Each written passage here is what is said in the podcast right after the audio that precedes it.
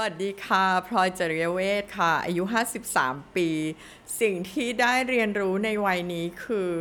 คนเรามีโอกาสผลิใหม่ได้เสมอนะคะ จากที่เราคิดว่าจบแล้วเราทำอะไรมาที่สุดแล้วเราจะผลิไม่ได้ แต่ปรากฏว่าในวัย 50 เนี่ยมันอาจจะเป็นจังหวะชีวิตที่เราจะผลิได้ดีที่สุดก็ได้ค่ะ Listen to the Cloud เรื่องที่ The Cloud อยากเล่าให้คุณฟัง Coming of Age บทเรียนชีวิตของผู้คนหลากหลาย และสิ่งที่พวกเขาเพิ่งได้เรียนรู้ในวัยนี้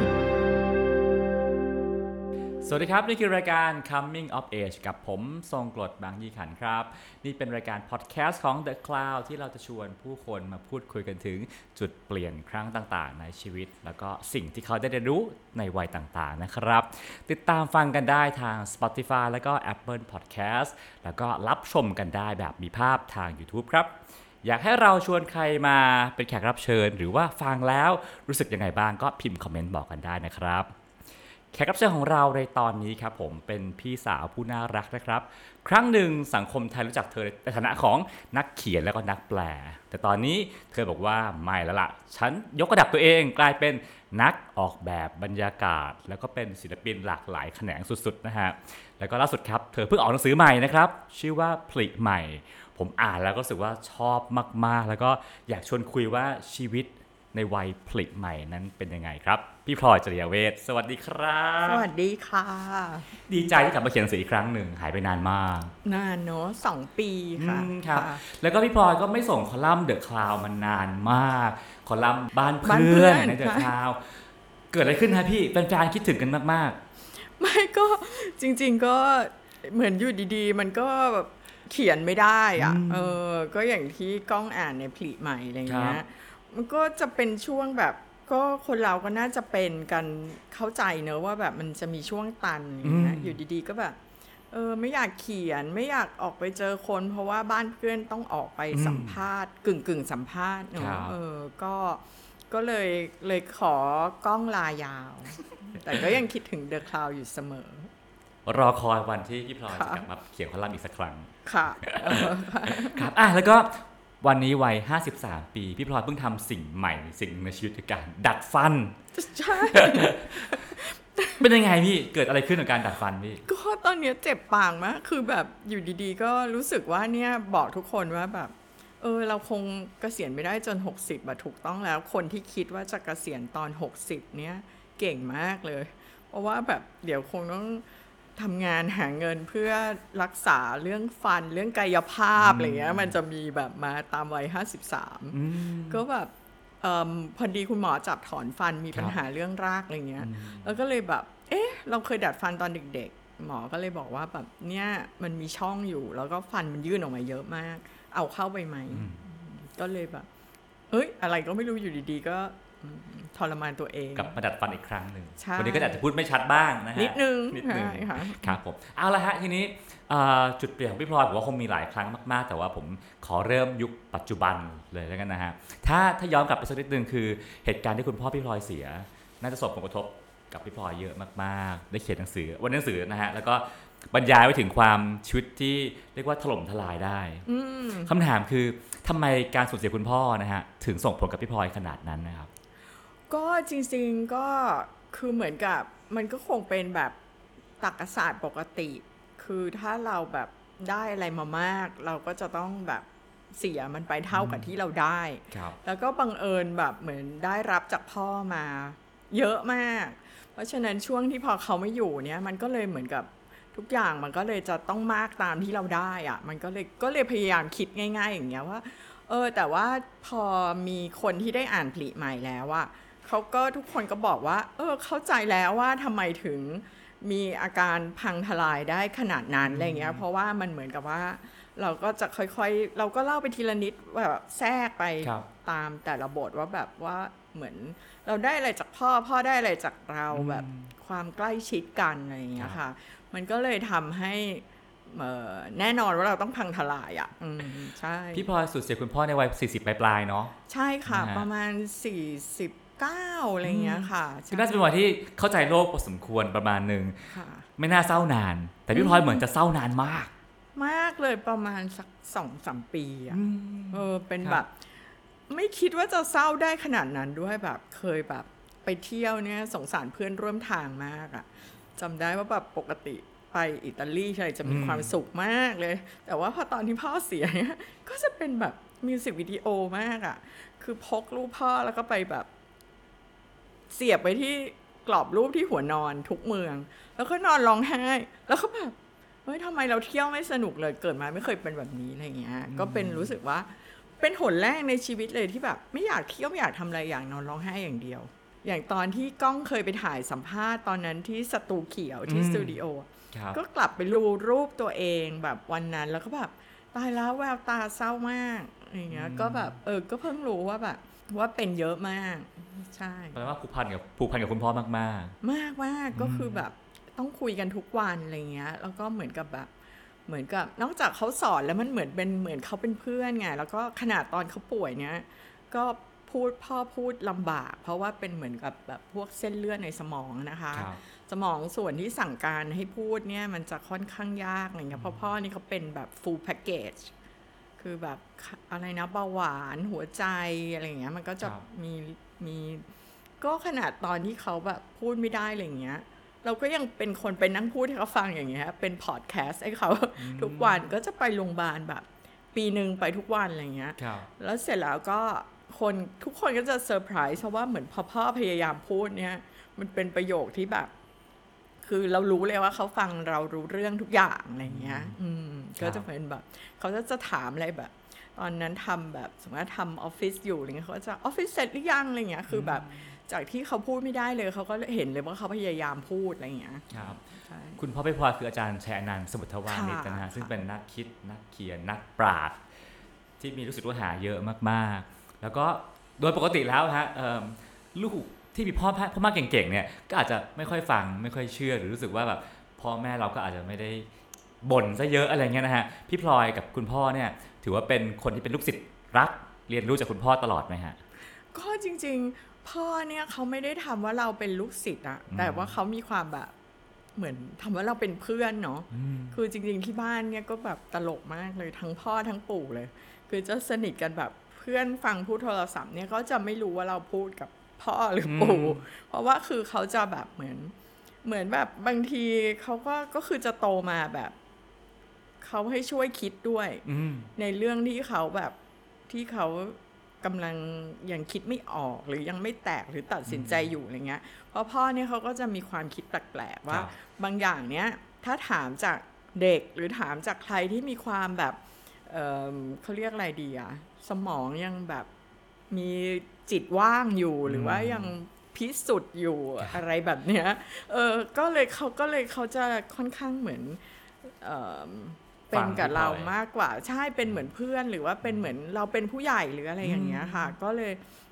แล้วก็เขาก็จะเป็นคนสอนแล้วแบบสนุกตลกอะไรเงี้ยครับก็เลยไม่ไม่ไม่ได้เป็นพ่อแบบแบบที่คนเห็นเขาก็จะมีแบบเหมือนหลากหลายเพอร์ซนาเนอะอืมครับใช่แล้วก็อะใน วัยที่พี่พลอยสูญเสียคุณพ่อแล้วบำบัดตัวเองเยียวยาอย่างไรให้กลับมามีชีวิตปกติได้เผื่อจะเป็นประโยชน์กับผู้ฟังที่กำลังอยู่ในภาวะนั้นนะครับ ก็เนี่ยก็อย่างที่เขียนไว้ในผลิตใหม่อะค่ะ ก็คือตอนแรกก็รู้สึกว่าแบบเหมือนปีหนึ่งเนี้ยเราก็ยังไม่รู้จะทำอะไร ว่าเราจะจัดการกับความเศร้าได้ยังไง จนแบบวันหนึ่งเรารู้ว่าแบบอ๋อเนี่ยเรามีความทุกข์อยู่ ก็คือก็คือแบบ ที่เกิดมาคงไม่มีความทุกข์เลย ก็ถ้าพูดงี้ก็คงแบบฟังดูแย่นิดนึง แต่ว่ามันจริง ๆ มันไม่ได้ถึงขนาดนั้นมันเหมือนกับ อันอื่นมันเรียกว่าเป็นความแบบไม่สบายใจมากกว่าอะไรเงี้ย เราก็เลยรู้ว่า เออไอ้ที่ทั้งหมดเนี่ยมันมันน้อยมากเมื่อเทียบกับแบบเอ่อความโศกเศร้าจากการสูญเสียอันเนี้ย ซึ่งเราเราคิดว่ามันเป็นความทุกข์อืมแรกและทุกข์ใหญ่ที่สุดของเราอะไรอย่างเงี้ยค่ะ ก็เลยคิดว่าจะทำยังไงให้เราดีขึ้น เพราะอย่างที่เล่าอะว่าแบบบางทีเนี่ยเราแบบควบคุมตัวเองไม่ได้อย่างสมมติว่าไปเจอคนที่ไม่ได้สนิทอะไรเงี้ย ก็ไปร้องไห้กับเขาแล้วก็เหมือนกับแบบเขาก็จะถามอะไรเราที่เราคิดว่าแบบ เอ๊ะทำไมถามอะไรเราแบบนี้คือสติเรายังพอมีไง เราก็เลยรู้สึกว่า เออ ถ้าเรามีความทุกข์ในระดับเนี้ย มันจะโดนแบบ ชักจูง ครอบงำได้ง่าย เพราะฉะนั้นเนี่ยเออมาจัดการตัวเองดีกว่า ก็เลยคิดว่าอยู่นิ่งๆ ก็คือเหมือนกับแบบอย่างที่เขียนเนี่ยก็คือเทียบว่าเหมือนเป็นแบบเข้าไปในรังดักแด้ คือสร้างโคคูนขึ้นมาเนี่ยก็คนก็จะคิดว่าคนก็จะรู้นะอย่างสมมติว่าตอนนั้นนะหยุดใช้โซเชียลมีเดียอืมหยุดใช้ Facebook ไปประมาณปีหนึ่ง ซึ่งครับมันนานมากสำหรับคนปกติในยุคนี้อะไรอย่างเงี้ยค่ะ คนก็จะมาถามว่าแบบ เป็นอะไรอะไรเงี้ย ก็คือคิดว่าแบบไม่อยากใช้อะ เพราะว่าถ้าใช้เนี่ย ถ้าอยากเขียนสเตตัสหรืออะไรเนี่ย มันก็น่าจะเป็นแบบ เรื่องว่าเราคิดถึงพ่ออเราเศร้าอะไรเงี้ย แล้วเราคิดว่ารู้สึกว่ามันแบบเฮ้ยมันน่าเบื่ออะไรเงี้ย ที่เราจะเอาแบบความเศร้าของเราไปบอกโลกอะไรเงี้ย ก็เลยเออหายไปดีกว่าอะไรเงี้ยเนี่ยอย่างที่บอกว่าก็เลยต้องขอลากล้องไปครับไม่เขียนอะไรเงี้ยเพราะรู้สึกว่ามันไม่มีเราไม่มีพลังที่ ที่เราจะทำงานแบบเดิม คือออกไปเจอคนหรือว่าอะไรเงี้ย เพราะว่าเรายังควบคุมตัวเองไม่ค่อยได้อะไรเงี้ยค่ะ ก็เลยกลับมาเหมือนจัดกิจกรรมใหม่อะที่มันได้อยู่นิ่งๆมากขึ้น แล้วก็เอ่อทำสภาวะที่เรียกว่าจิตว่าง ก็คือแบบด้วยความที่เกิดมาเนี้ยในครอบครัวไม่มีใครแบบเข้าวัดทำสมาธิอะไรอย่างเงี้ย เราก็ไม่ไม่ได้ไปปฏิบัติธรรมหรือไม่ได้อะไร ก็เลยคิดว่า เออทำอะไรอยู่ที่บ้านก็ได้อะไรอย่างเงี้ยค่ะ ก็อยู่กับตัวเองมากขึ้นใช่นะฮะอยู่กับตัวเองแล้วาดรูปมากขึ้นเยอะขึ้นวาดรูปเยอะขึ้น ซึ่งที่เสื้อพี่พลอยคือผลงานของพี่พลอย ใช่ค่ะอ่าอันนี้ก็วาดให้เขาไปทำเป็นผ้าปูจานขายแล้วพอเสร็จแล้วเราก็เหลือเอาตัวอย่างมาแล้วก็ครับให้พี่แจะที่อิสเพนอะมาพี่แจะก็มาเย็บเป็นชุดครับแบบคอลแลบกันอืมใช่เอ่อรูปวาดหลังจากเสียคุณพ่อไปแล้วอะฮะมันต่างจากก่อนหน้านั้นไหมสไตล์มันต่างไหมพี่ โอ้วาดรูปดีขึ้น อืมอืมคือส่วนใหญ่เนี่ย จะแปลกมากจะวาดรูปดีเวลามีปัญหา ครับ ในใจในชีวิตอะไรอย่างเงี้ยนะคะ อืม แต่ว่าเนี่ยอย่างตอนเนี้ยรู้สึกอยู่ดีมีสุข ก็วาดรูปไม่ค่อยได้เลยวาดรูปไม่ค่อยดี ก็วาดได้นะ แต่ว่าแบบ แต่ว่าเออตอนเนี้ยสั่งได้มากขึ้นว่าจะวาดอะไรไม่วาดอะไร แต่ว่าถ้า เวลาแบบเศร้าหรือว่ามีความทุกข์เนี้ยมันจะวาดได้เข้มข้นสวยงามมาก อย่างในผลิตใหม่เนี้ยก็จะมีเทคนิคใหม่ ๆ ก็เป็นแบบใช้น้ำเยอะใช้แบบหมึกคือปกติใช้หมึกจีนกับผู้กันอยู่แล้ว แต่ว่าแบบพอช่วงที่บ่มตัวอยู่ในลังดักแด้เนี่ยก็จะรู้สึกว่าวาดรูปดีมากค่ะค่ะครับก็ก็ผลิตใหม่เป็นหนังสือที่ มีภาพประกอบทุกหน้าเรียกว่าภาพพลังสุดๆ สวยมากนะฮะอะทีนี้อ่านอยู่ในย่านดักแรกคือหนึ่งก็คือวาดรูปค่ะทั้งสองทำอะไรพี่ ก็จริง ๆ อะ จังจังหวะดีนะ พอดีช่วงนั้นอะ มันเป็นช่วงโควิดพอดีครับเออคนก็เลยไม่ได้รู้สึกว่าเราหายไปไหนอืมอะไรมาก เพราะว่าทุกคนก็จำเป็นต้องอยู่บ้านครับก็เลยแบบเอออ่านหนังสืออืมวาดรูปทำกับข้าว ก็เป็นแบบโยคะอะไรอย่างเงี้ยครัค่ะบก็แบบคืออย่างรวมทำกิจกรรมที่มันทำให้เกิดสภาวะทรานส์คิดว่าเป็นแบบนั้น เออ ก็เลยรู้สึกว่าแบบเหมือนมันเหมือนเขาเรียกว่าอะไรอะ เหมือนมันให้ให้ระบบเราโฟล์ขึ้นระบบหมายถึงจิตใจข้างในครับอะไรอย่างเงี้ยค่ะ ก็เลยคิดว่ากิจกรรมแบบเนี้ยมันมันแบบบำบัดเราได้อะไรเงี้ยครับโดยที่เราไม่ต้องไปเข้าคอร์สข้างนอกอืมหรือว่าไป พึ่งคนอื่นอะไรเงี้ยก็จริงๆอะประประเด็นคือไม่อยากพึ่งคนอื่น อยากพึ่งตัวเองก่อนครับอะไรเงี้ยซึ่งสุดท้ายก็ก็สามารถข้ามผ่านเหตุการณ์นี้ไปได้ค่ะก็เปิดเปิดเปิดเปิดเสมือนเป็นร่างใหม่ของพี่พลอยที่เป็นก็ผีเสื้อออกจากดักแด้มาค่ะถ้าถ้าอยากจะให้ลองพี่ปอยลองสรุปว่าเอิ่มชีวิตร่างเก่าของพี่พลอย เชื่ออะไรเป็นอย่างไรแล้วก็ร่างใหม่ เชื่ออะไรเป็นอย่างไรอะพี่ ก็จริงๆเนี่ยเออร่าง ร่างเก่าเนี่ยเรียกว่าเป็นร่างที่ไม่ค่อยจะได้จัดการกับความทุกข์จริง ๆ ก็เลยพอมาเจอแล้วมันก็เลยค่อนข้างพังง่ายเพราะว่าเราไม่เคยรับมือมันมาก่อนอืมอ่าเพราะว่าแบบมันเหมือนกับว่าเออเราไม่รู้ว่าชีวิตเนี้ยมันจะมีทุกข์ใหญ่ แต่ก็เข้าใจว่าความทุกข์อะเป็นแพ็กเกจของการมีชีวิตอยู่ ก็ ซึ่งอันเนี้ยมันก็น่าจะเป็นแบบเป็นแพ็กเกจที่รุนแรงที่สุดคือการสูญเสียแบบเหมือนเหมือนจริง ๆ มันเหมือนสำหรับคนอื่นสูญเสียพ่อเราก็ไม่รู้เป็นยังไงนะสำหรับเราเนี้ยมันเหมือนแบบ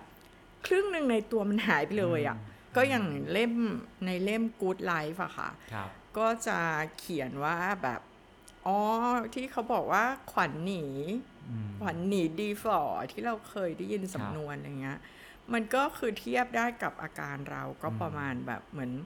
เออเราขวัญหนีมากอะไรอย่างเงี้ยค่ะ มันก็อยากจะสละร่างเก่านั้นอืมแต่เราก็ไม่รู้ว่าการกรรมวิธีหรือว่าวิธีสละร่างเก่าเนี้ยมันจะทำให้เราไปพบเจอกับอะไรครับอะไรอย่างเงี้ยค่ะ ก็จริง ๆ ก็ไม่ได้ตั้งใจนะว่า ตอนที่แบบเข้าเงียบเข้าถ้ำเข้ารังดักแด้เนี่ย เออแบบเราจะต้องผลิใหม่หรือเราจะอะไรอย่างเงี้ย ซึ่งผลิใหม่เนี่ยมันก็เลยเป็นหนังสือที่สนุกตรงแบบเหมือนทำไปด้วยครับเป็นแบบฝึกหัดไปด้วยอืมอะไรอย่างเงี้ยค่ะ ว่าแบบไม่รู้ว่ามันจะไปจบที่ที่จุดไหนอะไรเงี้ย แต่พอพอจบที่ร่างใหม่ก็ก็เออก็คิดว่าเออเป็นร่างใหม่ที่ค่อนข้างเออเขาเรียกว่าอะไรดีอะเหมือนเรา เข้าใจกับ inner self แบบอืมชีวิตภายในของเรามากขึ้นครับซึ่งร่างเก่าเนี่ยค่ะ เราอาจจะอยู่กับโลกภายนอกหรือเข้าใจชีวิตภายนอกว่าเราจะสร้างสีสันยังไง หรืองานเราก็คือนำเสนอไลฟ์สไตล์ยังไงอะไรอย่างเงี้ยครับแต่ว่าเล่มเอิ่มร่างใหม่หรือว่าเล่มใหม่เนี่ยมันก็เหมือนกับเราเป็นครั้งแรกที่เราอดทนทำความรู้จักกับ ตัวตนข้างในของเรามากที่สุดก็ว่าได้อะไรอย่างเงี้ยเพราะว่ามันเหมือนกับนอกนั้นมันพอมันไม่มีความทุกข์มันก็สบายๆใช่ไหมครับคะไม่เห็นจำเป็นจะต้องมาสำรวจจิตอืมหรืออะไรเลยอะไรครับเงี้ย หรือไม่มีความจำเป็นจะต้องเข้าใจตัวเองอืมที่มันแบบลึกกว่าที่เราเป็นอยู่อะไรเงี้ยค่ะ ในเล่มนี้พี่พลอยเขียนว่าชีวิตพี่พลอยในวัยในวัยสาวเนาะก็เป็นวัยที่ เป็นนี่อะไรล่ะเป็นอินฟลูเอนเซอร์ที่ต้องนำเทรนด์ต้องรู้เทรนด์ซึ่งมักจะมาจากโลกตะวันตก ก็ต้องตามเทรนด์โลกตะวันตก ตลอดเวลา แต่ว่าในวัยนี้เหมือนจะตรงกันข้ามแล้ว คืออาจจะไม่สนใจเทรนด์อีกต่อไป จะสนใจเรื่องเรื่องความคิดจริง ๆ การใช้ชีวิตความเป็นอยู่จริงแบบเอเชียแบบตะวันออกตะวันออก ซึ่งมันเทรนด์หรือเปล่าไม่รู้มันแท้มันเท่หรือเปล่าไม่รู้แต่ว่ามันจริง การการมีภาวะเนี้ยมันมีความสุขขึ้นไหมพี่ก็จริงๆอะก็ กล้องจำได้ใช่ไหมที่ตอนนั้นกล้องมาสัมภาษณ์ตอนที่เราไปเมซองออบเจที่งานที่ได้ไปที่ปารีสอะครับ ก็ตอนนั้นอะ ก็คือพี่พลอยทำงานเซรามิกใช่ทำงานทำเซงานรามิก วาดบนเซรามิกแล้วก็ค่ะ ชิ้นนั้นนะได้ไปแสดงที่งานเมซองที่ใช่ที่ฝรั่งเศสใช่ครับ ก็คนที่เป็นเอเจนต์ที่เขาเลือกเราที่เป็นตัวแทนอืม เรา เขาก็บอกว่า เออเนี่ยฉันเลือกเธอเพราะว่างานเธออะมีความหมวยหมวยๆแหม่มแหม่มมันดูไม่ออกอะว่า เธอเป็นคนมาจากตะวันตกหรือตะวันออกครับแต่ว่ารวมๆแล้วอะมันมีความเป็นแบบสากลแบบระบุโลกไม่ได้อืมเออ เราก็เลยคิดว่าแบบ เออ จริง ๆอะไอความอย่างเงี้ยมันคงอยู่กับเรามานานแล้วเนอะ แต่ว่าเราอาจจะแบบไม่ได้เอ่อลงลึกไปกับมันอะไรเงี้ย อย่างด้านตะวันออกอะไรเงี้ย มันก็ค่อนข้างเข้าใจยากเนอะอืมคือรู้สึกว่ามันเข้าเพราะว่าตะวันตกเนี่ยค่ะ เราคิดว่ากระบวนการเรียนรู้เขาว่า อย่างเวลาอ่านหนังสืออะเขาจะเรียบเรียงให้เราเป็นแบบกึ่งกึ่ง how to เนาะแล้วส่วนใหญ่เป็น how to เลยล่ะว่า เธอจะต้องทำแบบนี้อืม step หนึ่งก่อนนะ แล้วเธอก็ไป step สองคือมันเหมือนเขาย่อยมาให้ง่ายแล้วอะแต่ตะวันออกเนี่ยไม่ว่าแนวคิดต่างๆ อะไร ทั้งหมดทั้งมวลที่เราโตมาเนี่ย ก็คือมีความคลุมเครืออืมคือประมาณว่า ไม่ว่าจะเป็นพุทธศาสนาหรือว่า เอ่อเรื่องเต๋าหรือว่าเรื่องอะไรก็ตามครับเนี่ยคิดว่ามันไม่ได้มีความชัดเจนแบบแบบตะวันตกที่จะเอามารายงานง่ายๆอะไรอย่างเงี้ยอืมเพราะฉะนั้นอะไรที่ยากแบบเนี้ยถ้าเราจะเข้าใจกับมันอะเราก็ต้องแบบ มันต้องถึงเวลาเนอะอืมแล้วมันก็ต้องมีเวลาแล้วก็ตั้งใจคิดอะไรอย่างเงี้ยค่ะ พอมาเล่มเนี้ย ก็เลยคิดว่า เออเข้าใจ ความเป็นตะวันออก หรือว่าภูมิปัญญาตะวันออกที่พ่อพยพ่อเขาศึกษามามากขึ้นครับใช่ ถ้าเป็นงานเก่าๆของพี่พลอยเวลาเขียนเรื่องอาหารก็จะมีค่ะมี buzzword มีคำแห่งยุคสมัยเท่ๆ อ่านมาจากข้อมูลจากหนังสือที่เชฟคนนั้นคนโน้นคนนี้ค่ะเขียนซึ่งเป็นความคิดใหม่ๆของโลกค่ะเล่มล่าสุดเนี่ยนะฮะเอ่อพี่พลอยอ้างหนังสือเอ่อกินแก้จนค่ะของคุณประยูนจันยาวงศ์ค่ะซึ่งผมอ่านแล้วก็ไปซื้อตามสั่งซื้อมาเรียบร้อยแล้วนะฮะแล้วก็พบว่า โอ้โหูกลับไปตำราอาหารแบบไทยเนาะสมัยแบบ 40-50 ปีก่อนนะฮะ พี่พลอยนึกยังไงถึงรู้สึกว่าอยากหันกลับไปหาองค์ความรู้แบบแบบไทยสมัยโบราณสัก 50 ปีก่อนนะพี่ ก็จริงๆอะอาจจะเป็นเพราะว่าช่วงช่วงที่เราเก็บตัว เราทำอาหารใช่ป่ะครับแล้วก็เป็นแบบ เราก็เลยรู้สึกว่าอาหารที่เราสนใจอะคือโฮมคุกกิ้งอืมคืออาหารอุ่นใจ มันเป็นอย่างเดียวที่เราพอจะทำได้ เนอะคือจะให้ไปทำอะไรแบบ คือเพิ่งมาพบตอนใกล้ห้าสิบเนี่ย ว่าอาหารฝรั่งเนี่ยมันทำร้ายสุขภาพเรามากอะไรเงี้ยก็เลยแบบเออแล้วพอมาถ้าอยากจะทำอาหารไทยเนี่ย คนก็จะแบบ เป็นไปไม่ได้เลยมันเป็นอะไรที่ยากและยุ่งยากมากแต่จริง ๆอะเราพบว่าเฮ้ยมันมีอาหารไทยที่อย่างเราที่ทำอะไรไม่ไม่เก่งไม่เป็นเลยสามารถทำได้ ก็เลยเออ ก็เลยไปสนใจเรื่องเนี้ยเรื่องอาหารอุ่นใจหรืออาหารบ้านซึ่งๆปคืระอ comfort จำท้อง food ถิ่นั่นเองใช่คอมฟอร์ตฟู้ดอะไรอย่างเงี้ยค่ะตำราคุณย่า ก็ไปเปิดแบบที่แบบเอามาลงในผลิตใหม่อืมอะไรเงี้ยย่าก็บันทึกไว้ว่าทำอะไรง่าย ๆ หรือว่าของคุณประยูนเนี่ย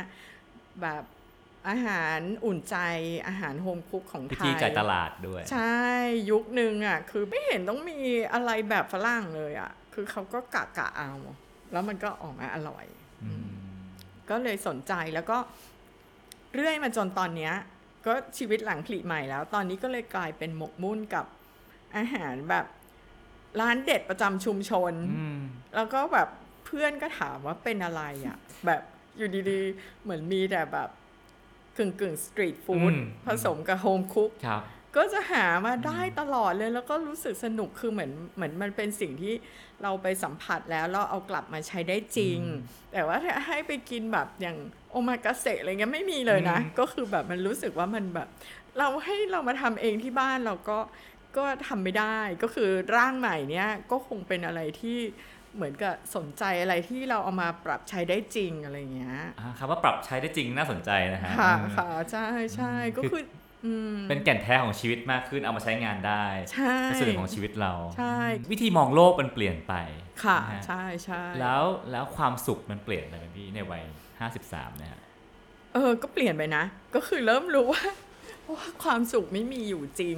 ไม่มีอยู่จริง คือแบบมันเป็นแบบมันเป็นเรียกว่ามันเป็นความรู้สึกดีชั่วคราวมากกว่าอ่าเหมือนกับเอออันเนี้ยเป็นสิ่งที่คนพบตอนอายุจะห้าสิบแหละว่า เออเขาเรียกว่าอะไรอะเหมือนเธอจัดการความรู้สึกเป็นสุขกับเป็นทุกข์อะมันเรียกว่าเรียกว่าเป็นสุขกับเป็นทุกข์ดีกว่าความสุขความทุกข์อะคือเริ่มรู้ว่าทุกอย่างมันเปลี่ยนไปทุกแบบทุกนาทีอะอืมเดี๋ยวเราก็รู้สึกว่าตอนนี้มันเป็นดีเนาะอะไรเงี้ยหรือว่าทุกคนก็น่าจะเคยเป็นว่า วันนี้ดี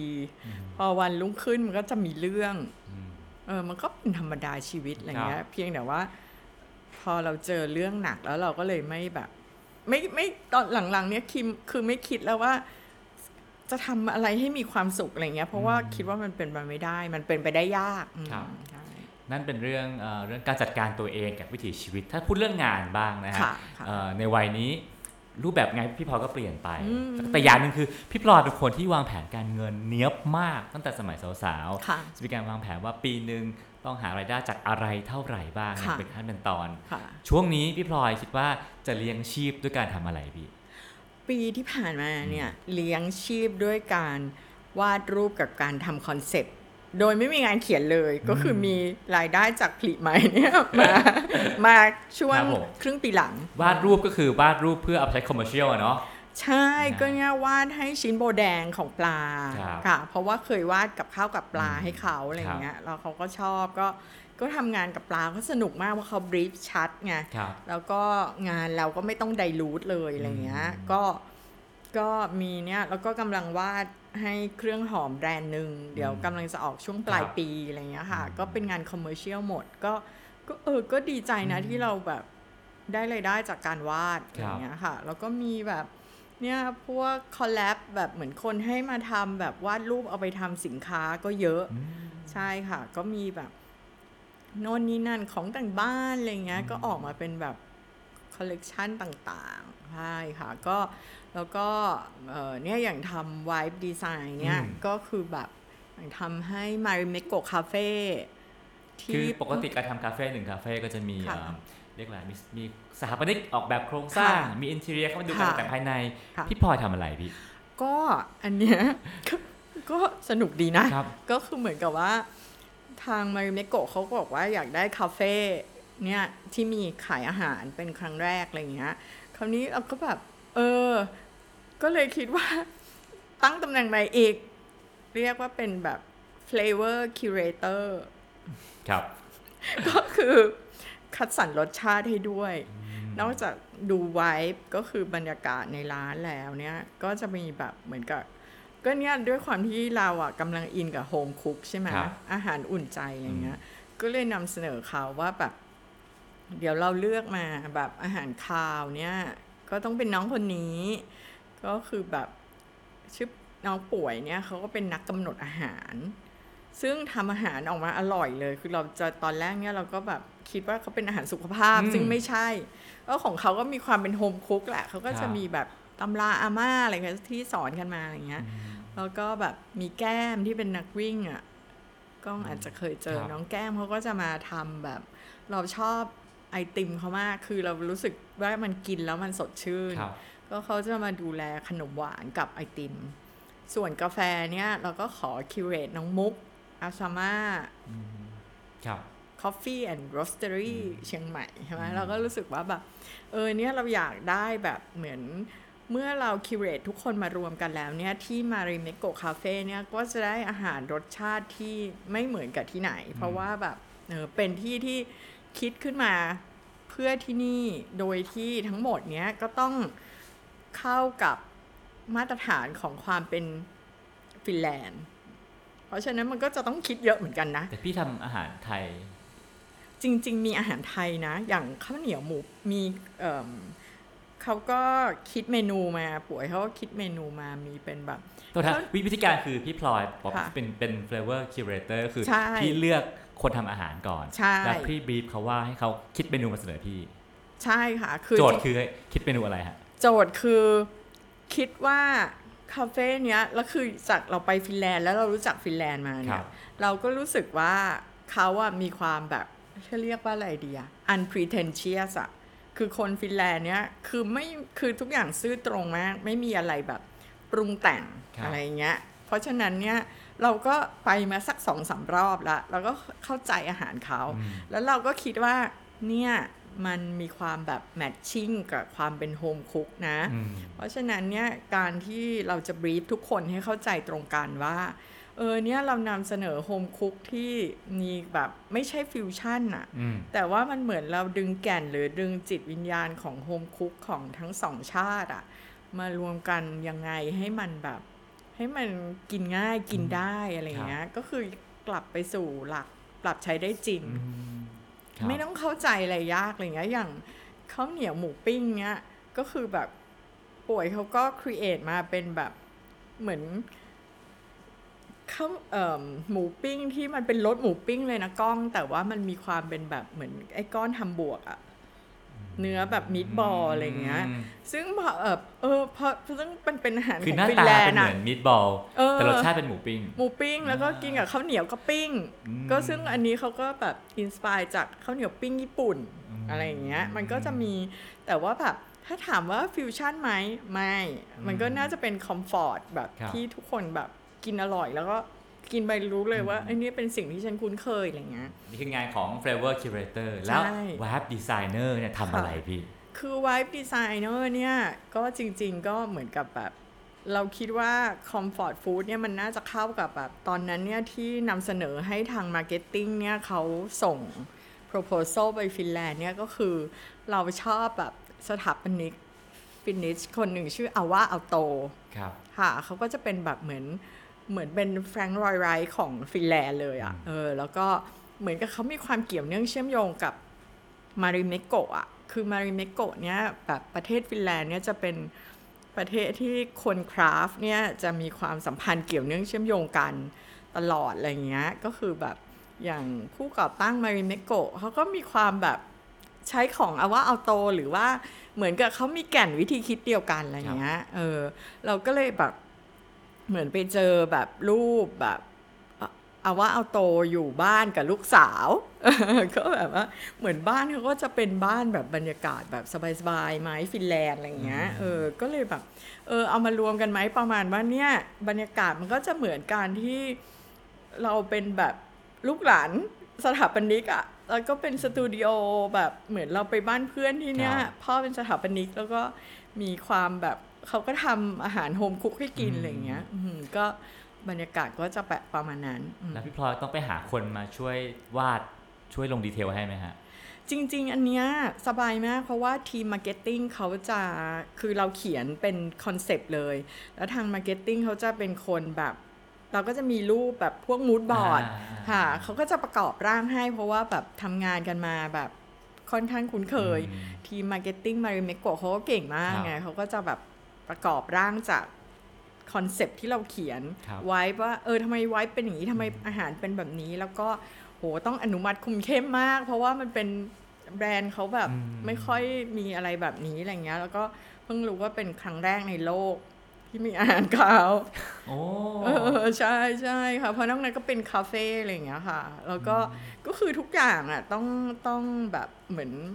มันทำกันเป็นแบบ process ที่ค่อนข้างละเอียดค่ะครับใช่ความท้าทายของงานวาร์ d ดีไซเนอร์คืออะไรครับ จริง ๆ เราทำงาน concept มานานแล้วนะ ตั้งแต่แบบเทวารัณย์สปาตั้งแต่เด็ก ๆ อะไรเงี้ย เป็นสปาของโรงแรมดุสิตธานีใช่ใช่ค่ะ ก็ตั้งแต่ตอนนั้นก็คือ อันนั้นน่ะเป็นแบบตั้งแต่เริ่มก่อนการก่อสร้างค่ะ ก็เราก็จะรู้แหละว่า อ๋องานงาน concept อะมันก็จะต้องโดน concept มันก็จะต้องโดน dilute ให้มันเจือจางลงเหลือเท่าที่มันเป็นปรับใช้ได้จริง ซึ่ง concept ของงานนั้นคือ คือมันเป็นสปา ซึ่งยุคนั้นน่าจะเป็นแนวบาหลีมืดมืดทำถ้ำๆแล้ว concept ของพี่พลอยคืออะไรฮะ ตอนนั้นน่ะเน้นแบบสว่าง สว่างแสงธรรมชาติอะไรเงี้ย ก็ก็ได้มาแล้วก็แบบเหมือนกับจริง ๆ ออกมามินิมอลเลยนะ ซึ่งซึ่งถ้ามาดูเราตอนเนี้ย คนก็น่าจะงงว่านี่ไม่น่าทำมินิมอลได้เขาเป็นคน maximal มากครับอะไรเงี้ยค่ะก็ก็รู้สึกว่าการทำ concept อะมันคือการเข้าใจลูกค้าไม่ได้เข้าใจความชอบของเรา ก็ออกมาเนี้ยก็คือจริง ๆ ก็ทำก็คือนึกถึงตัวแบรนด์เป็นหลักค่ะ เพราะฉะนั้นก็มันก็ก็สนุกดีอืมนั่นคืองาน วาร์ d ดีไซเนอร์ซึ่งเลขสองอาชีพหลักณณปัจจุบันนี้ใช่ไหมค่ะฮะนั่นคือชีวิตพี่พลอยที่ตกผลึกในวัย 50 กว่าค่ะๆถ้าเราย้อนกลับไปดูชีวิตในวัยสาวที่ยังพุ่งพล่านอยู่นะย้อนกลับไปพี่พลอยคิดว่าชีวิตพี่พลอยจุดเปลี่ยนครั้งแรกในชีวิตน่าจะเกิดขึ้นตอนออะไรมน่าจะตอนอายุ 38 เนอะฮะครั้งแรกเลยเหรอพี่ ใช่เอาผมขอย้อนกลับไปต่อเอาตอนสักช่วงเรียนนิติศาสตร์ก่อนดีกว่าอ่าคือคือผมว่าผมว่าคนที่ที่มีพ่อเก่งด้านใดด้านหนึ่ง เราก็อาจจะไม่ค่อยอยากทับทางเขาสักเท่าไหร่ใช่ไหมฮะพี่พลอยเลือกเรียนนิติศาสตร์ ในสาขาที่เรียกว่าใกล้เคียงกับคุณพ่อ ตั้งใจไหมพี่ เออบังเอิญสอบเทียบได้อืมแล้วพ่อกับปู่ดีใจมากเป็นแบบ ดีใจแบบโอ้โหเห็นเขาดีใจขนาดนี้คงต้องเข้าไปเรียนละ แล้วพอเข้าไปเรียนก็เรียนไม่ได้อืมอืมเพราะว่าเราไม่ได้ชอบไงแต่เราอะอยากให้เขา พอใจอะไรอย่างเงี้ยค่ะก็แล้วการเรียนนิติศาสตร์จุฬาให้อะไรกับพี่พลอยบ้างฮะเออเพิ่งมารู้ตอนนี้ว่าให้เยอะมาก ก็คือแบบก็ดีแล้วที่แบบนอกจากทำให้พ่อก็เชื่อพ่อ พ่อก็บอกว่าแบบจริงๆอะอยากเรียนอินทีเรีย อยากเรียนมัธนศิลป์ แต่พ่อก็บอกว่าแบบไปเรียนนิติเธอะเนี่ย แล้วอินทีเรียไปเรียนเมื่อไหร่ก็ได้ หรือเรียนเองก็ได้ แล้วก็ เอิ่มเรียนนิติเนี่ยจะทำให้เราอะได้หลักในชีวิตทุกอย่างเลยเราจริงไหมครับ จริงนะคะ ก็เราก็ไม่เข้าใจว่าเขาพูดอะไรอะไรเงี้ย แล้วก็อย่างแบบอย่างเนี้ยที่บอกทุกคนมาจนทุกวันเนี้ยว่าขอบคุณวิชาตรรกศาสตร์มาก เขาสอนกระบวนการคิดที่มันชัดเจนนะคะว่าแบบแยกให้ได้ว่าอะไรคือข้อเท็จจริงอืมอะไรคือข้อข้อกฎหมาย แล้วเราจะ balance สองก้อนนี้ยังไง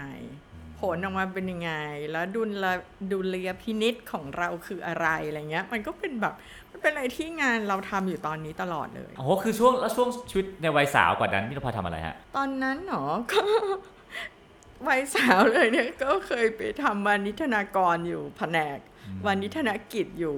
สามปีครับอะไรเงี้ยค่ะก็ทำฝ่ายกฎหมาย ก็ได้อะไรอ๋อคืออีกเคยเป็นนักกฎหมายด้วย ใช่ คือเรียกว่าเป็นเจ้าหน้าที่กฎหมายของฝ่ายวานิธนกิจดีกว่าอะไรเงี้ยบริษัทเงินทุนหลักทรัพย์อะไรเงี้ยค่ะครับก็ก็เสร็จแล้วก็ก็ดีอีกก็ได้อะไรเยอะมากอะไรเงี้ยคือ คือพอย้อนกลับไปเนี่ยไอ้งานที่เราไม่ชอบเลยเนี่ยมันล้วนแล้วแต่มีประโยชน์ในชีวิตช่วงต่อไปเสมอ ซึ่งเป็นพนักงานประจำเนาะเป็นพนักงานประอ่าจำเป็นค่ะถึงตอนไหนพี่ เป็นถึงต้มยำกุ้งอะค่ะ ก็ตอนเป็นถึงตอนโดนเล y o ออฟใช่ก็พอตอนโดนเล y o ออฟเนี่ย ก็เริ่มสมัยนั้นเขายังไม่มีคำว่าแบบฟรีแลนซ์อืมอินฟลูเอนเซอร์ดิฉันก็เป็นรุ่นดึกดำบรรพ์เลยครับค่ะก็ตอนนั้นก็จะแปลกนิดนึงก็เหมือนกับว่า แต่ถ้ามาเป็นยุคเนี้ยก็จะเป็นเรื่องธรรมดาเนอะว่าใครๆก็มีแบบ แต่ตอนนั้นพ่อเขาใช้ศัพท์ว่า portfolio life คือประมาณว่าคนเราสามารถทำงานได้หลาย ๆ พอร์ต ก็อย่างที่ก้องบอกว่า เออเนี่ยทำไมวางแผนการเงินได้ดีอืมก็ตอนนั้นก็คือได้หลักจากตอนโดนเล y o ออฟอะว่าแบบ เอ้ย เราได้เงินเดือนประจำเท่านี้ ถ้าเราไม่มีงานประจำแล้วเราออกมา portfolio เรามันต้องบวกให้ได้หรือมากกว่าเงินเดือนประจำก็ใช้หลักนั้นมาตลอด อะไรทำให้พี่พลอยรู้สึกว่าต้องหาเงินดูแลตัวเองให้ได้ไม่ขอพ่อ ก็รู้สึกว่ามันเป็นแบบเหมือนมันเป็นแบบมันเป็น value ที่รู้สึกว่าคนควรจะมีเนาะเออแล้วก็เราก็รู้สึกว่าแบบบางทีมันก็มันเป็นคุณค่าที่เราคิดว่ามันแบบมันดีกว่า มันก็ทั้งทั้งๆที่พ่อเนี่ยไม่กดดันเลยนะ ก็คือก็จะบอกตลอดว่า เอ้ยเดี๋ยวพ่อเลี้ยงเองอะไรอย่างเงี้ย เออพอพอมันทำอย่างนี้มันเลยยิ่งทำให้เราแบบชอบหาเงินอะอืม โอ้ยเวลาแบบได้เงินรายได้มาแล้วจะมีความสุขมาก ยุคนั้นเวลาเจอเพื่อนจะถามว่าทำงานที่ไหนทำงานอะไรใช่ไหมฮะแล้วก็คำตอบคาดหวังก็จะเป็นว่าชื่อบริษัทใช่พี่พลอยบอกว่าไม่มีเป็นเป็นฟรีแลนซ์เออต้องใช้ความเข้มแข็งแค่ไหนในการตอบทุกคนว่า ไม่มีฉันฉันไม่ทำงานประจำ ก็มากนะ ช่วงนั้นมันเป็นแบบอะไรที่แปลกมากเลยพอมาเห็นช่วงเนี้ยโอ้โหแบบยิ้มมีความสุขเลยอะว่าแบบในที่สุด โลกก็เป็นแบบนี้แล้วอะไรอย่างเงี้ยอืมตอนนั้นคือกระทั่งพ่อแม่เองอะถึงเขาจะอยากให้เรามีแบบเป็นมีชีวิตแบบ portfolio life อะไรเงี้ย แต่ลึกๆอะเราก็รู้สึกว่าพ่อกับแม่ก็แบบเหมือนเป็นห่วงอะจนวันหนึ่งรายได้เยอะมากจากการแปลอ่าก็คือพอถึงอายุ38ปั๊บมีโอกาสได้ จุดเปลี่ยนชีวิตก็คือได้แปลหนังสือเรื่อง จริง ๆ แปลมาตั้งแต่ก่อน 38 แล้วนะ แต่ 38เนี่ยเป็นจุดพีคที่จะเลิกแปลอ้าวก็คือแปลอืมหนังสือหนังสือชิคลิสใช่ไหมฮะเรียกว่าฮะใช่ใช่ค่ะวรรณกรรมวัยรุ่นอะอืมมาเรื่อยๆ ซึ่งก็เชื่อว่าน่าจะรายได้มากกว่าตอนทำงานประจำโอ้ เป็นแบบตอนนั้นแบบจังหวะก็คิดว่าจังหวะดีด้วย เพราะว่ามาเจอพี่จุ๊กใช่ไหมพี่จุ๊ก คุณรัตดาวันรัตนดีหลกชัยอะไรอย่างเงี้ยพี่สำหรับเพมบลิสสำนักพิมพ์บลิสซึ่งตอนแรกพี่จุกก็สำนักพิมพ์ Image ก่อน ก็การเจอพบเจอพี่จุกก็เป็นจุดเปลี่ยนในชีวิตเลยอะว่าเขาเป็นคนแจ้งเกิดเราเลย โดยที่แบบต้องขอบคุณเขามากอะค่ะ อะไรทำให้พี่จุกแจ้งเกิดเขามองเห็นอะไรตัวพี่พลอยฮะก็พี่เนี่ยก็ถามพี่จุกว่าแบบเออทำไมแบบ พี่จุกเอาบริเจตโจนมาให้แปลอะไรเงี้ย ก็อาจจะหนึ่งคือไม่มีใครรับแปล ไม่ใช่อันนี้แซวเล่นนะ ก็คือเหมือนกับแบบตอนนั้นแบบเท่าที่ได้ฟังแบบบางท่านเขาก็จะรู้สึกว่าเอ๊ะเนื้อหามันยังไงอะไรอย่างเงี้ยก็ยังไงไม่รู้ว่ามันก็หล่นมาถึงเราอะจนพี่จุกก็เขาก็อ่าน ช่วงนั้นมีคอลัมน์ใน Image ชื่อพี่หน่งวงธนงตั้งว่า 21st century woman แล้วพี่จุกเขาก็ตามอ่านแล้วเขาก็คิดว่า เออมันมีอะไรไม่รู้สำนวนเนี่ยมันมีความแบบแมทชิ่งกับ Bridget Jones Diary เขาก็เลยลองไหมอะไรเงี้ย ซึ่งก็เกิดมาก็ไม่เคยแปลหนังสือเลยในชีวิตอะไรเงี้ย เพราะเราก็ไม่ได้จบอักษรเนาะก็ก็ยากยากอยู่แต่ว่า บังเอิญก็เขาบอกว่าสำนวนเราได้อะไรเงี้ย อาจจะชอบคิดศัพท์หรืออะไรเงี้ย หรือว่าจะเข้าใจอารมณ์อะไรเงี้ยค่ะค่ะเพราะฉะนั้นจากการเป็นคอลัมนิสต์เขียนเรื่องส่งก็กลายเป็นนักแปลค่ะ และผลตอบรับครั้งแรกเป็นยังไงบ้างครับ ก็งงเลยนะ ก็คือเป็นแบบบริ d เจตโจนเนี่ยพิมพ์ไปแบบยี่สิบสองยี่สิบสามครั้งอะเออ ก็แบบเป็น ถล่มทลายมากแล้วเราก็งงๆอยู่แล้วเลยแบบไม่รู้ว่าเนี่ยมันคือดีพ่อก็บอกว่าพลอยหนังสือพ่อเนี่ยพันเล่มก็เก่งละอะไรอย่างเงี้ยก็นี่คือคือแบบ3,000คูณ22เข้าไปห้าพัน5,000คูณ22คูณยี่สิบสองเข้าไปก็คือแบบออืม ก็ตอนนั้นก็ประสบความสำเร็จมาเพกราะฉะนั้นอย่างแรกคือ ทุกคนจะเห็นชื่อคนแปลคือพลอยจริยค่ะเวทค่ะเขียนคอลัมน์อาจจะคนรู้จักประมาณนึงแต่ว่าโอ้โห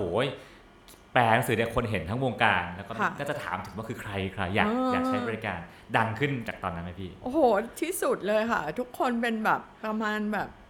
เหมือนแบบมีคนมาจะสัมภาษณ์ประมาณทุกวันทุกวีคอะไรเงี้ยเราก็อืม เราก็ตกใจเหมือนกันว่า อะไรกันเหรออะไรเงี้ย แต่ก็แต่ก็ชอบรายได้นะ ได้ดีมาก แล้วก็ก็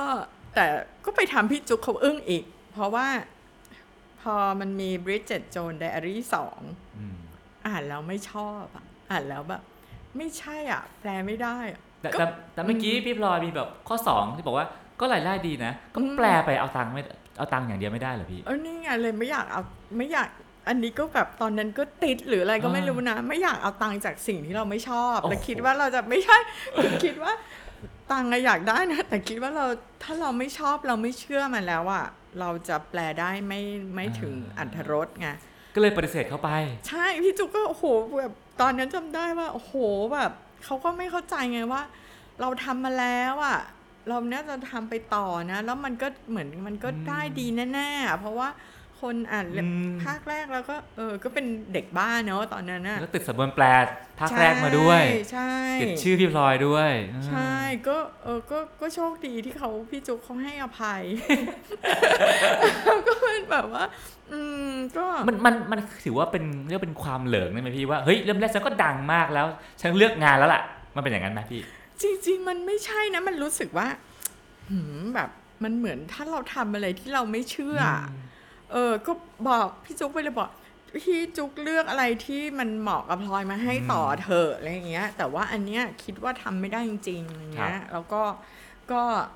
ก็ถามแบบก็ปรึกษาพ่อนะเพราะพ่อเป็น reader ให้ พ่อก็ก็สนับสนุนว่า เออ ไม่ชอบก็อย่าทำอะไรเงี้ย แล้วก็รอจนได้สามนักช็อปมาอืมคำสารภาพของของสามนักช็อปใช่ ก็อันนั้นอะ โอ้ยชอบเลยได้ทำได้ดีแน่อะไรเงี้ย อย่างเงี้ย มันคิดว่าเราควรจะรับงานจากความรู้สึกแบบนี้อะไรเงี้ยอืมแล้วก็ก็น้องๆริเจตแต่ก็ก็ก็อาจจะดวงดีด้วยเนอะอืมที่แบบพอแปลอะไรก็แล้วอีกอย่างหนึ่งก็เนี่ยที่ขอบคุณพี่จุ๊กคือ ช่วงนั้นมันยังไม่มีไงวงการยังไม่มีอะไรแบบนี้อะไรเงี้ย ก็อาจจะเป็นส่วนหนึ่งที่ทำให้มันแบบ บูมมาก เพราะฉะนั้นชีวิตในวัยประมาณ 40 ของของเอ่อพี่พลอยก็เลยเป็นชีวิตของนักแปลค่ะใช่นะฮะแล้วก็เรียกว่าเป็นนักเขียนนักแปลเต็มตัวค่ะ ชีวิตในวัยนี้เป็นยังไงบ้างพี่ ก็เป็นชีวิตที่เครียด แล้วก็ก็เป็นหนแรกที่รู้สึกว่าพังครั้งแรกก็คือเนี้ยสักสามแปดสามเก้าก็คือเหมือนกับว่า แบบสติแตกอะว่า ฉันไม่อยากแปลแล้ว ฉันทำไม่ได้ฉันแบบ ไม่อะไรแล้วเบื่อเหลือเกินอะไรเงี้ยก็รู้สึกว่า รู้สึกว่างานแปลเป็นความทุกข์ตอนแรกอะ่ะ ชอบและสนุกอะ่ะ เนี่ยพอเราได้หนังสือมาอ่าน แล้วเราว่ามันไม่ใช่อะ เราก็ไม่อยากจะทำอะไรอย่างเงี้ยแล้วก็เลิกเลิกแบบเลิกจริง ๆ เลยนะเลิกซึ่งดื้อๆเลย เลิกดื้อๆเลยก็หยุดหยุดจบจริงอะไรเงี้ยก็ไม่กลับไปแปลอีกอะไรเงี้ยค่ะ ก็รู้สึกว่า พอแล้วกับงานนี้อะไรเงี้ยอืมก็เป็นนักเขียนอย่างเดียวแทน ใช่ค่ะ ก็เป็นคอลัมนิสต์อย่างเดียวเป็นครับนักเขียนทำพ็อกเก็ตบุ๊กอะไรเงี้ยมีความสุขกว่าอืมแล้วพอวันหนึ่งที่ที่ไม่อยากเขียนแล้วก็หยุดการเขียนดื้อๆเหมือนกันใช่อะไรทำให้พี่พลอยเลิกทุกอย่างได้ง่ายๆทั้งที่รู้สึกตัวเองทำได้ดีมากๆพี่แค่คำว่ามันมันมันไม่ใช่เองเหรอพี่ ไม่นะกล้องมันจะมีแบบ คิดว่าคนเราอะ น่าจะเป็นอะ คือมันเหมือนกับว่า เออมันเหมือนพอมันตันแล้วอะ จะทำยังไงให้มันไปต่อได้ อย่างงานเขียนเนี้ยพอตันแล้วอะเคยคิดจะเลิกอะแต่มันจะมีอะไรทำให้เราคิดว่าเราเกิดใหม่ได้ เราไปต่อได้ไงอ่าแต่งานแปลนี่มันแบบหมดใจมากเลยอะแต่ตอนเนี้ยก็เออดีอะตอนเนี้ยรู้สึกชีวิต 53 เนี่ยดีมากเลยคือมันสามารถ balance ได้ว่า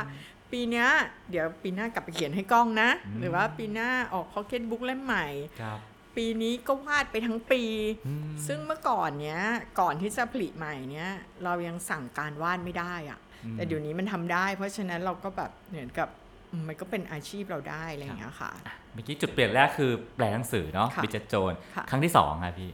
ครั้งที่สองก็เนี่ยน่าจะเป็นตอนเลิก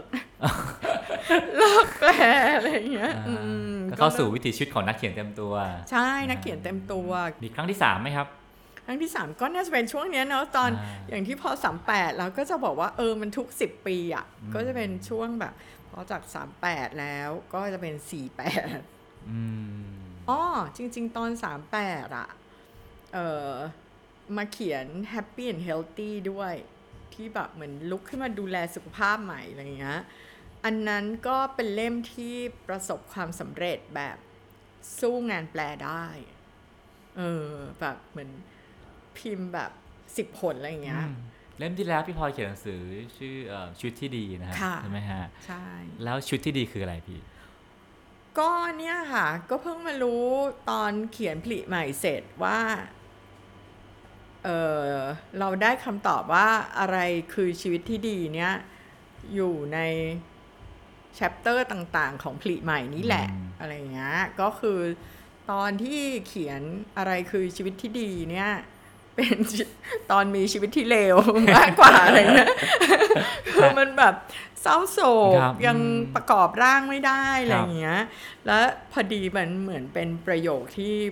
เจอในโน้ตพ่ออะไรอย่างเงี้ยค่ะ ก็ก็เลยเอามาแต่ตอนนั้นน่ะไม่ได้มีชีวิตที่ดีเลย แล้วคนคุณสงสารคุณผู้อ่านมาก คุณผู้อ่านก็บอกว่าแบบ โอ้โห เล่มนี้มันหนักเหลือเกินมันแบบรู้สึกถึงความเศร้าของคนเขียนอืมไปด้วยอะไรอย่างเงี้ครัยบค่ะ เพราะฉะนั้นเนี่ยก็เลยเล่มนี้ก็ดีใจที่ได้เขียนแก้ตัวว่า เหมือนเราแบบฟื้นขึ้นมาได้แล้วเราก็คล้ายๆว่าเหมือนจบไตรภาคของเราครับแล้วชีวิตที่ดีในวัยนี้คืออะไรพี่ ชีวิตที่ในวัยนี้เนี่ยคิดว่าเป็นการที่เราแบบรับมือกับทุกข์ได้ รู้แล้วว่าเราจะจัดการกับมันยังไง แล้วก็แบบพอ เขาเรียกว่าอะไรอะปฏิกิริยาการที่เราโต้ตอบใช้แรงข้างในโต้ตอบกับโลกข้างนอกเนี่ยเหมือนเรามีความช่ำชองชำนาญกับมันมากขึ้น การจัดการกับอารมณ์ของเราหรือว่าเอ่อตัวตนที่แท้ของเราการแบบปล่อยวาง ตัดอะไรทิ้ง รู้ว่าอะไรมีค่า อะไรคือลำดับความสำคัญของสิ่งต่างๆ ในชีวิตมันแบบ มันจะมีความชัดเจนขึ้นเมื่อเวลามันผ่านไป ตอนแรกเนี่ยคิดว่า 40 เป็นช่วงชีวิตที่ดีที่สุด แต่พอมาดูแล้ว อืม50เนี่ยมันเป็นเหมือนโค้งสุดท้ายละ ที่เราก็น่าจะทำผลงานที่มันดีที่สุดได้ เพราะว่าเราผ่านอะไรมาเยอะแล้ว ก็อย่างที่เขียนน่ะก็เพิ่งรู้ว่าเกาดีเนี่ย งานเขาที่เราชอบที่สุดอะ ก็คือเกาดีออกแบบในตอนอายุ 54อืมก็คิดว่ามันเป็น แล้วก็มีหนังสือของพ่อเล่มหนึ่ง ชื่อแบบเพลินมั้งเอออก็คือคิดว่าอันนั้นอะคือที่สุดของพ่อแล้วพ่อเขียนในวัยห้าสิบห้าอืมก็เลยคิดว่า จริง ๆ แล้วคนเราเนี่ยมันไม่ได้ว่าแบบมันจะหมดไปแล้ว มันน่าจะดีขึ้น ก็เป็นชีวิตที่มีความหวังขึ้นนะว่า ว่าห้าสิบมันก็จะเป็นช่วงชีวิตที่มีคนตั้งเยอะที่เขาสร้างงานที่ดีที่สุดในชีวิตเขาอะอืมเออเพราะฉะนั้นเราก็ก็จากที่คิดว่าไปต่อไม่ได้แล้ว ก็เออก็น่าจะไปต่อได้เนอะอืมอะไรทำให้วัยห้าสิบเป็นวัยที่เอ่อเอื้อกับการสร้างงานที่ดีที่สุดในชีวิตฮะเพราะว่าเราเข้าใจทุกอย่างมาแล้วในหลายช่วง เราก็แบบเหมือนเหมือนเรากลั่นความเปลี่ยนแปลงได้ก็ 20 แล้วก็เป็นอย่างหนึง่ง เราก็ไม่อยากทำอะไรตอน 50แล้วก็จะไม่อยากทำอะไรเป็นเหมือนตอน 20 แล้วถูกไหมก้อง คือแบบ เราคงแบบโหไม่อยากวิ่งแบบตามเทรนด์ทุกวันน่ะ ตอนนี้คือเป็นแบบ เออไม่เป็นไร เรารู้แล้วว่าเนี่ย เดี๋ยวเรามีวิธีนำเสนออมที่มันจะเป็นแบบมุมมองของเรา สิ่งที่เราขายได้ เราไม่ได้ขายความไว แต่เราขายความคิดความไวไม่ใช่สาระสำหรับวัยเนี้ย แต่มันอยู่ที่แบบ ที่สาระที่แท้ของของสิ่งที่เราทำมากกว่าอืมอะไรทำให้พี่พลอยยังสามารถเอ่อรักษาตัวเองให้ให้ยังตามเทรนด์โลกได้อยู่ แล้วก็ยังชื่อตัวเองยังเป็นที่อยู่ในกระแสได้พี่ก็จริง ๆ ก็คิดว่าเพราะว่าเราทำอะไรที่มันแบบเป็นเราอะก็คืออย่างที่ที่พูดกับก้องมาตั้งแต่แรกว่าเอ่ออะไรที่มันปรับใช้ในชีวิตจริงอะถ้ามันถ้าเราจริงสักอย่างอะเอ่อ มันจะอยู่นานกว่า แล้วคนจะจำอยากทำอะไรที่คนจำเราได้อะว่าแบบอืมพี่พลอยเขียนเอาไว้บอกว่า เมื่อก่อนทุกครั้งที่ไปงานต้องซื้อชุดใหม่เออเพื่อให้ตัวเองใส่ชุดใหม่ คนจะได้รู้สึกว่าใช่เอ้ยชุดใหม่อะไรเงี้ยตอนหลังตอนหลังๆก็ไม่ใช่แล้ว ใช่ เออก็เนี่ยชุดเนี้ยใส่ประมาณแบบโอ้ยี่สิบคนละอะไรอย่างเงี้ยก็คืออคือรู้สึกว่าเมื่อก่อนนี้ ก็ได้เงินค่าจ้างมาใช่ไหมอืมก็เป็นแบบเหมือนค่าไปงานเนี่ยอืมก็มีชุดใหม่อยู่แล้วอะไรเงี้ย แต่ก็แต่พอพอโตมาแล้ววัยห้าสิบเนี้ยรู้สึกว่ามันมันมันไม่สำคัญไงมันเป็นเปลือกบทสุดท้ายก็เลยเขียนว่าแบบ คือด้วยความที่เล่มเนี้ย พูดผ่านปัจจัยสี่ใช่ป่ะ อาหารยารักษาโรค ก็แทนที่จะเป็นยารักษาโรคก็เป็นเรื่องสุขภาพ ที่พักอาศัย แล้วก็ เสื้อผ้าเครื่องนุ่งห่มเนี่ยเปลี่ยนเป็นอาภรณ์ภายในอืมก็คือเป็นเรื่องจิตมากกว่าเพอคิดว่าเปลือกมันไม่มีความสำคัญแล้วอะไรเงี้ยอืมนึกถึงตัวเองตอน60ยังไงพี่นึกไม่ออกเลยนะ แต่ก็ก็คือแบบอ๋อ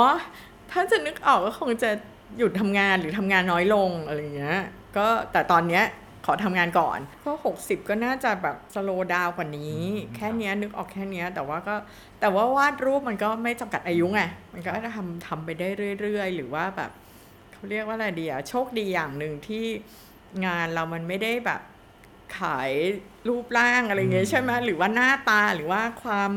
ฮอตฮิตอะไรเงี้ยมันไม่ใช่ไงเราขายสิ่งอย่างหนังสือเงี้ย ผลิใหม่อะกล้องก็คิดว่าคนอ่านไปได้ห้าปีมาอืมเพราะว่าเป็นแบบมัน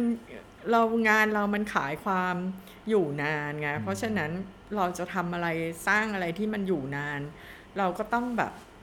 พิถีพิถันเนาะก็ทำให้มันอยู่นานแบบมีคุณค่าอะไรอย่างเงี้ยเท่าที่ฟังมาทั้งหมดพี่พลอยดูเป็นคนทำงานหนักมาก แล้วก็ดูเป็นคน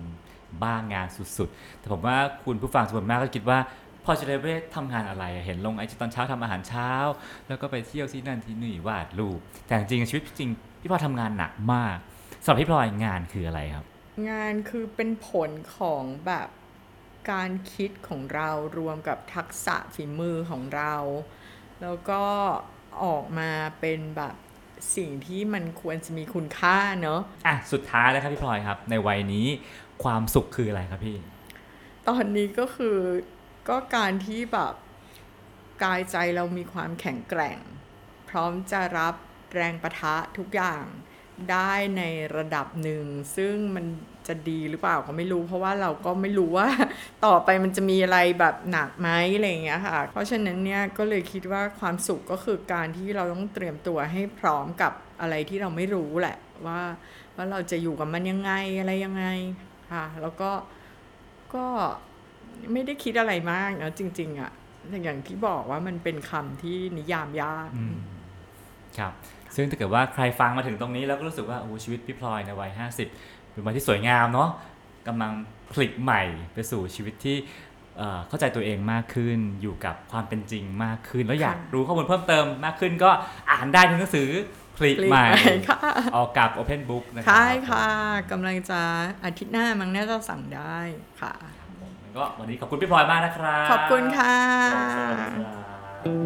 ติดตามเรื่องราวดีๆ และรายการอื่นๆจาก The Cloud ได้ที่ readthecloud.co หรือแอปพลิเคชันสำหรับฟังพอดแคสต์ต่างๆ